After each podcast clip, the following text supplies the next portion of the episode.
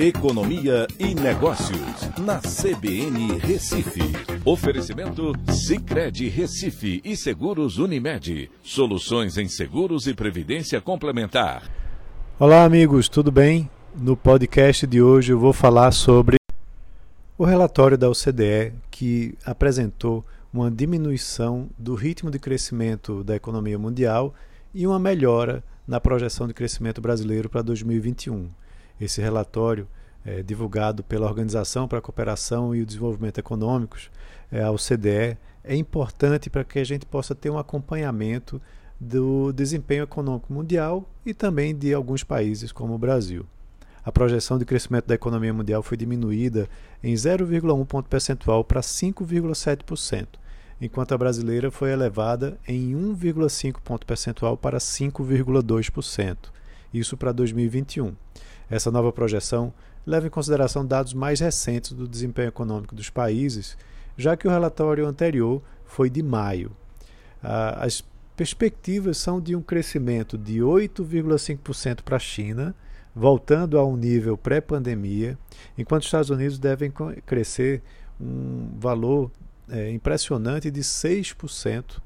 A zona do euro também um crescimento importante, parecido com o brasileiro, de 5,3%. Isso apresenta uma retomada, retomada econômica mundial importante né, para o ano 2021. O mesmo relatório também aponta que o crescimento de 2022 deve desacelerar a nível mundial para 4,5%, mas ainda forte.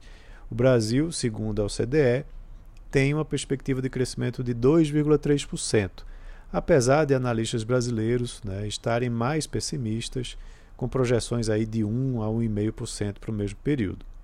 Uma preocupação importante divulgada pela OCDE é com relação à inflação, que tem se tornado uma tormenta aqui no Brasil, também é preocupante nos demais países, com estimativa de fechar 2021 em 4,5% a nível mundial. Para 2022, a situação deve melhorar, fechando o ano em 3,5%. O pico da inflação deve acontecer em dezembro, segundo a OCDE, oriundo aí da desorganização pelo lado da oferta, né, causado pela pandemia, e pelos estímulos monetários pelo lado da demanda.